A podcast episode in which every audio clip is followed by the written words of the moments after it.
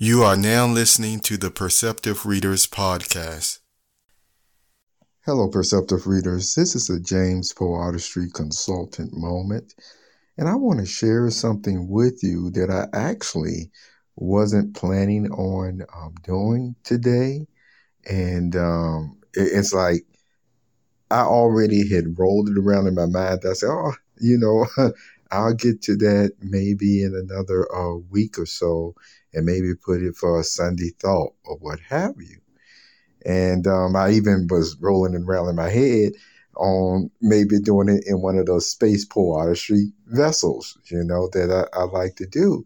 Uh, even though um, sometimes those space Poe artistry vessels can go uh, even um, over five minutes, I really like to keep those within five minutes, unless I just do a space for Poe artistry. I know, don't worry, I'm getting to what I'm about to talk about. Excuse me. Um, but here is uh, the thing.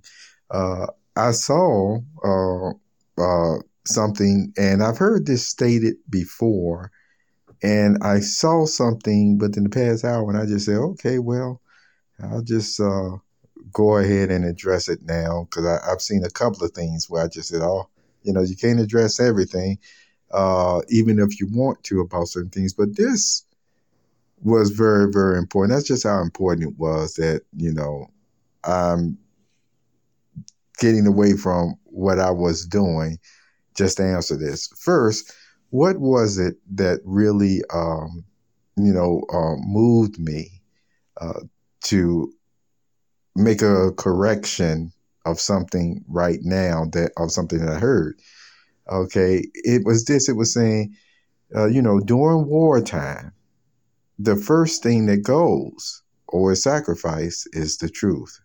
And see, we found that uh, throughout history to be the case, where even the most, uh, you know, righteously standing countries, you see, because that's the way people uh, view, you know, um, uh, through whether their uh, patriotism or culture or what have you, uh, that their cause is just. And before even it gets to that point, you know, they take certain amount of pride in their families, you see, in their neighborhoods and communities and things of that nature, you see. And so they normally really do, you know, view a lot of, of the stuff that they say and do as good stuff, you see, as righteous stuff. Um, however, during wartime, all of a sudden then, even if one would speak truth to one another, then when it comes to the enemy, uh, persons uh, they've just done they call it you know um, propaganda dehumanizing and things of the nature especially like what they did back in uh, the, you know the 1930s um, uh, and, and, and 50s and 60s and stuff uh, in different countries uh, and it was working and see that in order to dehumanize a person, you know, you have to exaggerate um, a, a, lot of the times of really what they were doing or what they were saying. So the point is, if they happen to uh, smack somebody uh, one time because of being insulted, you see, uh, you might by the time we get back to you, you'll find out uh, somebody been to say, no, you know, he literally just assaulted that person and and put the person in the hospital and everything else. You see, or she or what have you. And so you know that's exaggeration. That's that's not telling the truth. So the truth really went out the window. So I just wanted to give you that example where it was saying during war times, the first casualty or the first thing to go is the truth, you see. So, with that all being said, um, there was something uh, that I uh, listened to yesterday, and uh, it was it was actually from one of those uh, uh, channels uh, that do a lot of um, in depth research uh, on certain matters. And and see, and if from time to time, at least it seems like once a week or what have you, it's somehow uh, uh, one of the projects or whatever that they're working on will pop up in my feed. So sometimes I just listen to it. You, you know, sometimes I, I, don't do it all the time. So I just thought I'd let you know. but uh, I, I, did this time as well. And um, and remember, everyone has their uh, own beliefs. You know, where, especially when it comes towards how much God loves them.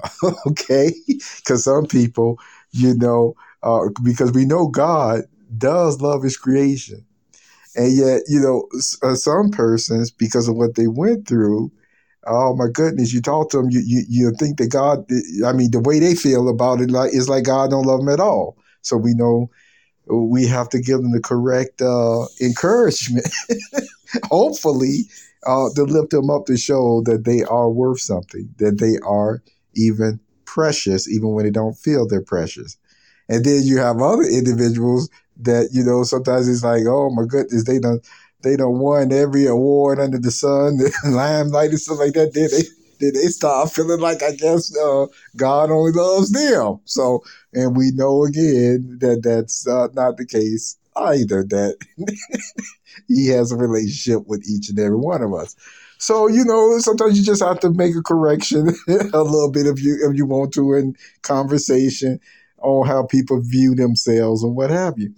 Well, what I'm going to say next, though, is this goes uh, more, I would say, even serious than that because um, when you're known to do research on that level, and I told you, uh, it's one thing to bring out the facts. Uh, uh it's another thing to sometimes uh, state a teaching or what have you in a dogmatic manner. And I'm not saying that this was the person's um, um, efforts to do so. I'm not going to say that.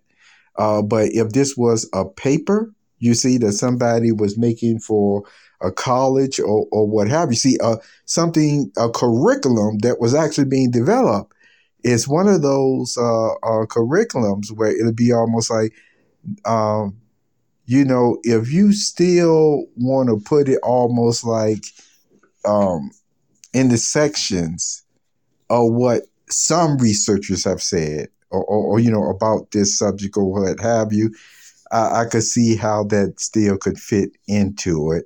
Uh, but you're actually write it as um, in, in, the main section of it being dogmatically that this is fact.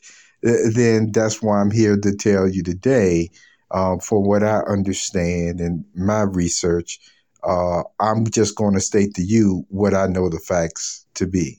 Okay, what I know the facts to be.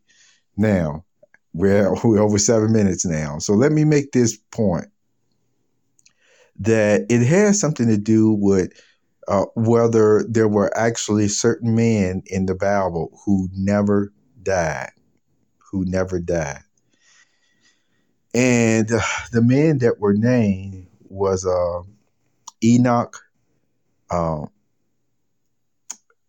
was it Methuselah that he was talking about, or was it Elijah? yeah, maybe it was uh, Elijah. Uh, yeah, I know it was Elijah. And then there was um. Uh, oh, did I did I name all of them already? okay, well, yeah, it was three men. It was three men but I thought it was just it was one more. Anyway, um, I see. I started thinking about Jesus. Okay, let me get back focused on what I'm talking about. Well, anyway, the whole uh, point they were using reasoning and how uh, God described Enoch as being one of those persons that we know he he you know called down judgment upon a law defying you see world at that time and yet, you see, after a while of doing that as part of his ministry on those judgments, then it talks about how God just took him. Uh, same thing like well with uh, the king of Salem. You see, King. Ma- let me let me make sure uh, king, that he named these ones Methuselah.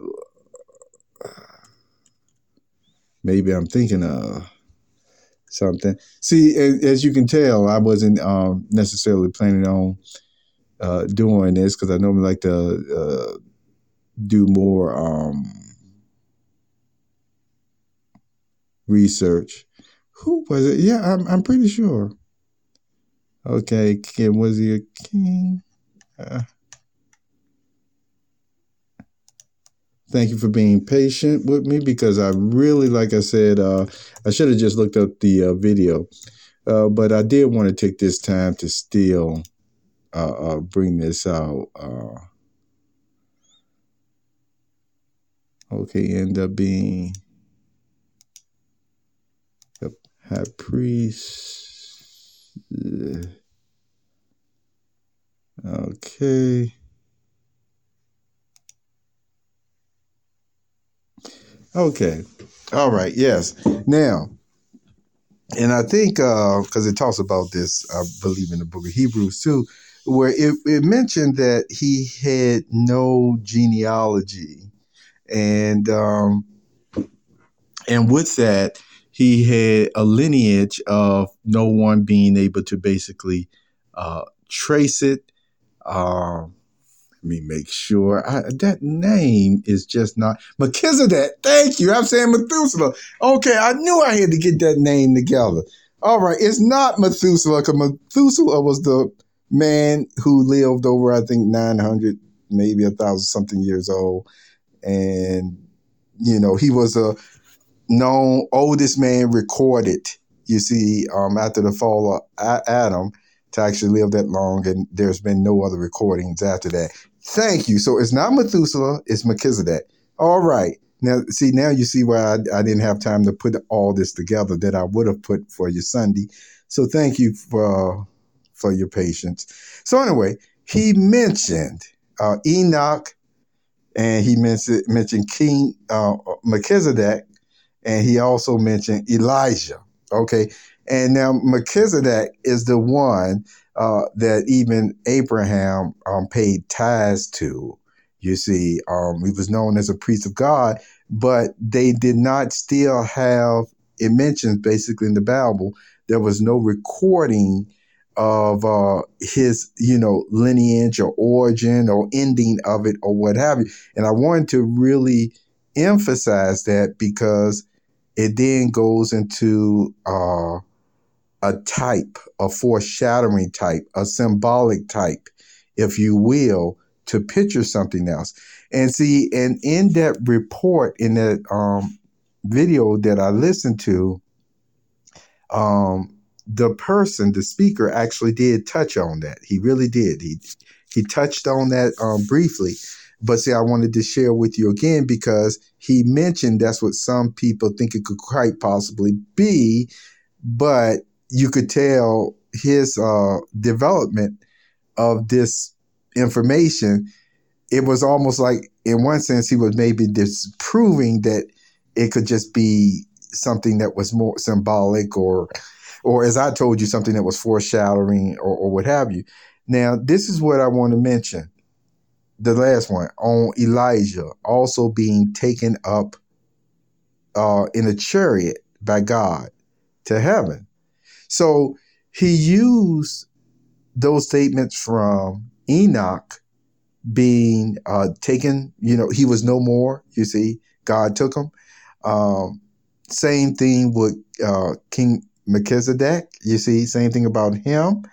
Um, uh, the way it described him having no no beginning or no end of his priesthood or his duties or what have you.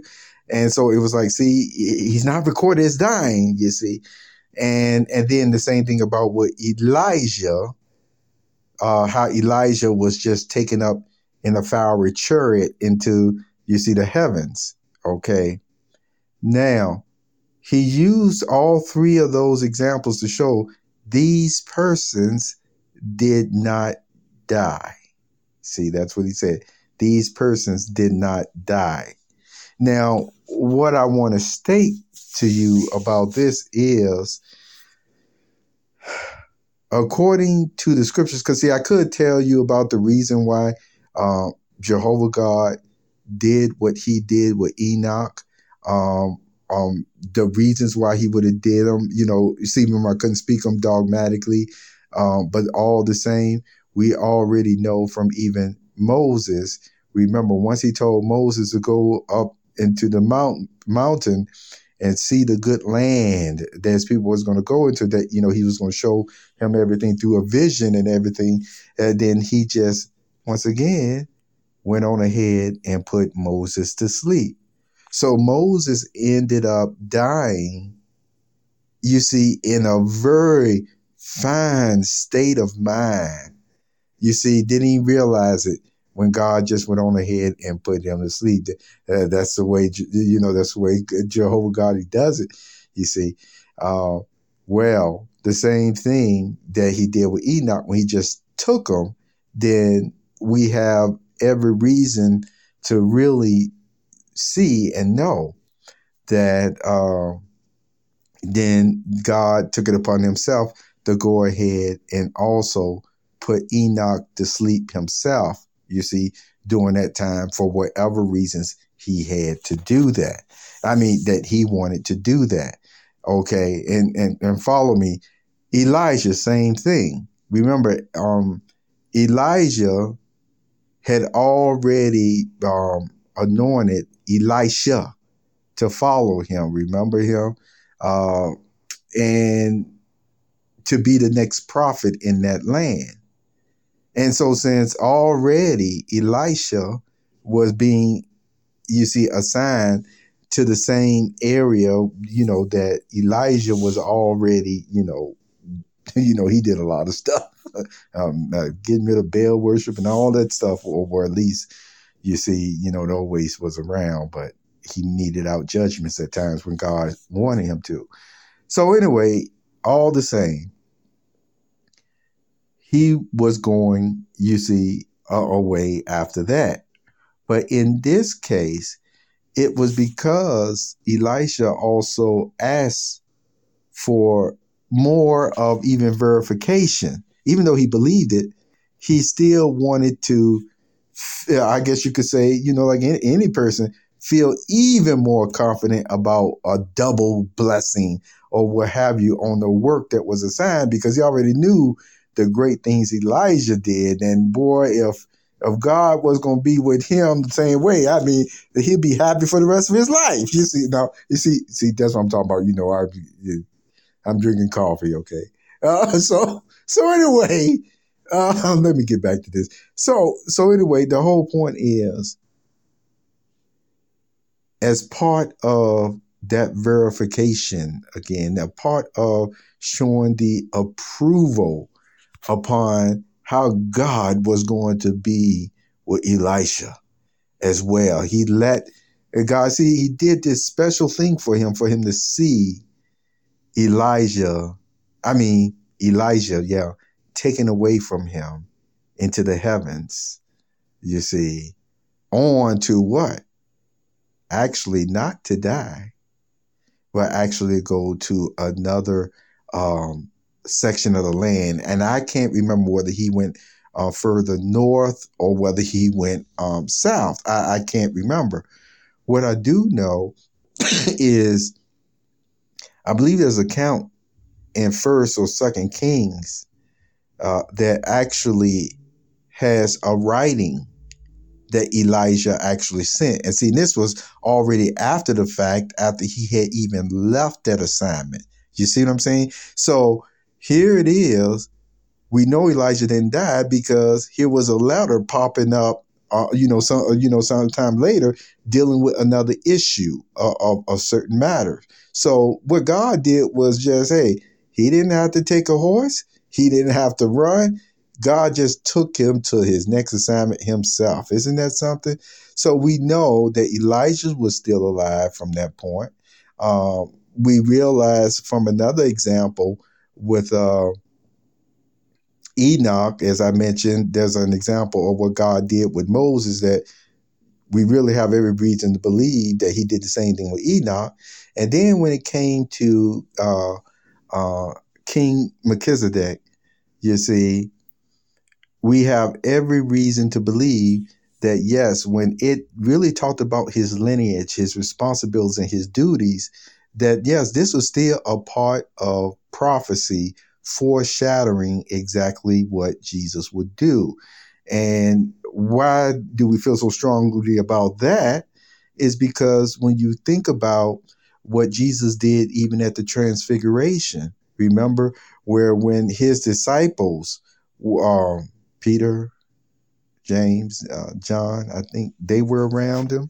Um, yeah, that when he, they saw him transfigured on their mountain, see, you could look at it as being almost like a projection, the same way that dove came down upon Jesus when he was resurrected from the dead. Remember that? And not resurrected from dead. I mean, he came up from his baptism. Look at getting ahead of myself. But the, the, the dove, you know, came down, the heavens opened up. You see, that was a visible representation of God's love and peace and approval of Jesus' son. Again, uh, for us to see. Uh, the public to, uh, to see, to be encouraged, uplifted, and the, and to prove again, this is the fulfillment of the prophecy. Uh, uh this person who you were looking for. Well, the same thing with the transfiguration. Remember, Jesus was seen speaking with Moses and Elijah. Now they really weren't there because see by that time again they, they were already dead. But that goes to show another symbolic foreshadowing fulfillment of prophecy event of what Jesus' role really was, really is, even before his disciples. They believed him, but God again, through his visible show of his power and display, whether it was a chariot, you see, or other type of miracles, what have you. Look what he does for his people at times. Look what he does for the encouragement of his people because he didn't have to do that. But see, sometimes, like Jesus said, I do this for your sake, not that I need to do it. See, same thing we was talking about prayers, where he made his prayers out loud. Sometimes he, it was more like, Father, I know you hear me, but for the sake of them, you see. So, so the whole point is uh, to put it all back together. I just want to say, from all the information that I shared with you, um, we know, like Jesus said, no man has ascended to heaven, you see, from earth. No human has ascended to heaven he said, But I, talking about himself, am the Son of Man who came down from heaven. And there was other places where he just talked about, I think where he mentioned how all persons, you see, even servants of a God all through the age and stuff. I, I, I can't remember where he said it at, but I think he mentioned he said, and they all died, you see. So he was mentioning again that he would be the first one to actually go back to go up to heaven. You see, he came down to earth and he knew he would be the first one resurrected from the earth, even ahead of the first fruits, you see, to go into heaven from this earth. See, and that's been explained very clear. So remember, we know he loved Enoch. We know he loved King Melchizedek. We know he loved Elijah. So, so just think about it. Um, if he had loved them and they didn't die, where are they at? Are they walking around the earth today? No, I, I'm not even going there. That's just a joke. But the whole point is, I'm here to tell you today, perceptive readers, they did die. They did die. I want you to know that they did. And um, if you have any other further questions, I'll talk about it maybe in another week or so, or you can always go, like I said, uh, uh, to uh, your favorite research sites. You know, I mentioned even jw.org at times that has a lot of good information on it as well. You have a very good day, Perceptive Readers. Take care of yourself.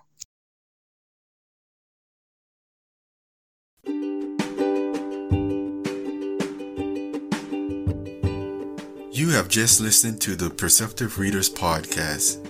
Remember, until next time, if you read something that encourages you to improve or enhance your life for the better, it becomes your reality.